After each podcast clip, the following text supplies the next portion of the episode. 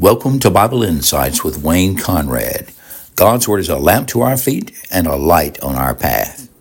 Today's topic is living stones in God's temple.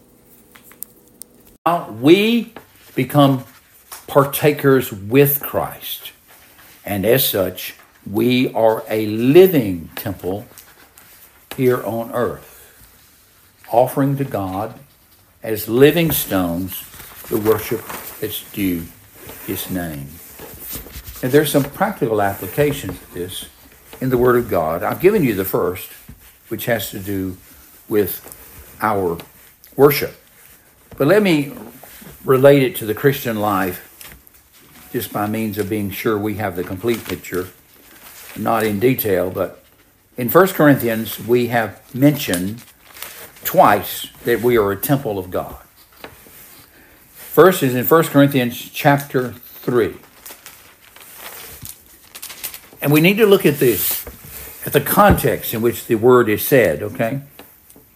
The context is that there are divisions in the church because they had different speakers, different leaders who had led the church at different times, and each one had their little followers, their sort of, and they began to say, well, no, you know, Paul did, I know Apollos did well, we're of Christ, whatever you, everybody they were sort of taking their favorite preacher, their favorite teacher, their favorite pastor, and they were, you know, this way, this way, this different ideas.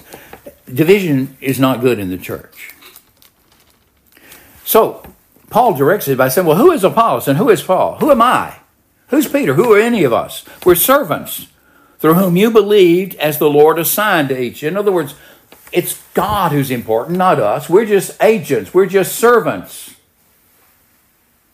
I planted, Apollos watered, but God gave the growth. So neither he who plants nor he who waters is anything, but only God who gives the growth. He who plants and he who waters are one, and each will receive his wages according to his labor. For we are God's fellow workers. You're God's field. You're God's building. We're called three things that we belong to God His fellow workers, His field, His building. It goes on. According to the grace of God given to me, like a skilled master builder, I laid a foundation and everyone else is building upon it. Let each one take care how he builds upon it. Okay? And how you build upon it will be revealed on the day of judgment. This is the judgment of Christ. And you will be rewarded or there will be no reward. Your work will be burned up. And that because the works will not be spiritual works, they will be flesh works. He says, You will be saved. You will suffer loss, though he himself will be saved, but only as through fire. Then he makes this following application. And here, notice that this is a concept of you plural, not you singular, but you plural. The Greek for you in verse 16 and 17 is plural. Do you not know that you, all of you, are God's temple? And that God's Spirit dwells in you, in us. As a group, as living stones, we constitute this living spiritual temple. If anyone destroys God's temple, i.e., God's church, Christ's church, God will destroy him. For God's temple is holy, and you are that temple. And he goes on to apply this about division, how divisions come up in the church by following people rather than following God. Then the next application of this term in the book of Corinthians is found in 1 Corinthians chapter 6. Again, the context is very important, but the context is also telling us that this application of the reality of us being a temple of God has a corporate application the group application, and a single individual kind. Okay? And that's found in verse 12 of chapter 6. All things are lawful for me. he's talking about eating food. He's talking about in the, the Old Testament you had laws, certain things you weren't to eat. But in the New Testament, you can eat whatever.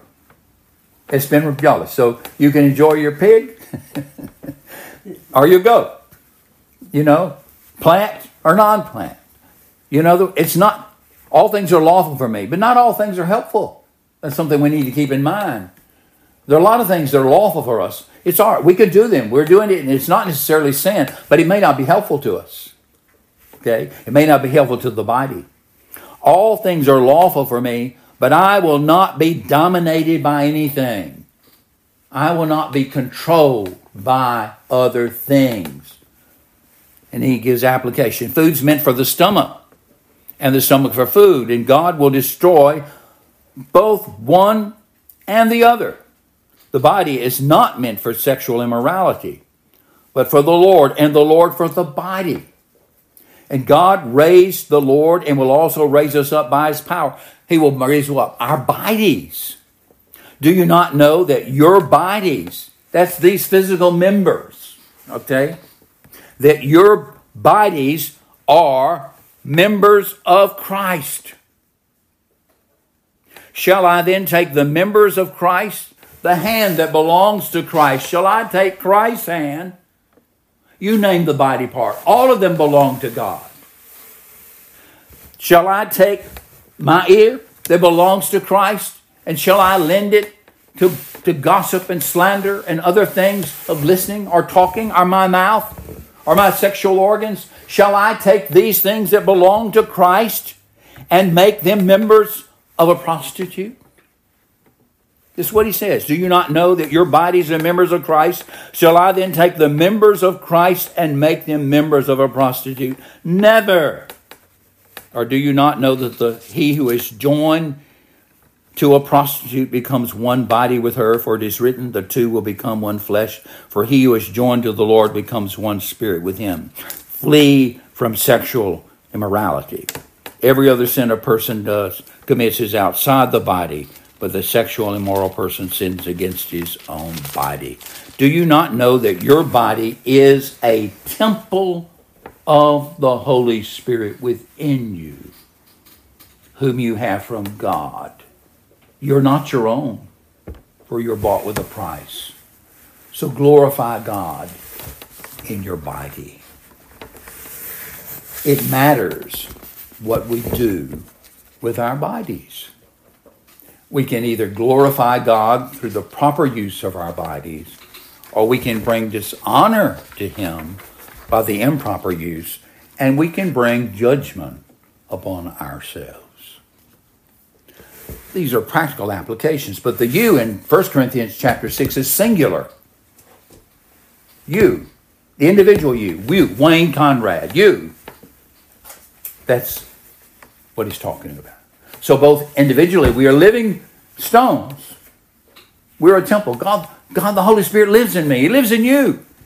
If you believe in Christ, He came to reside in you. You belong to the Lord. All of you belongs to the Lord. And if we are to be happy as Christians, if we're to be productive as Christians, if we're to grow as Christians, we must understand that we belong, all of us, to Him. And we must commit and give ourselves unreservedly, all of us to Him body, mind, soul, and spirit, because we are His temple here on earth.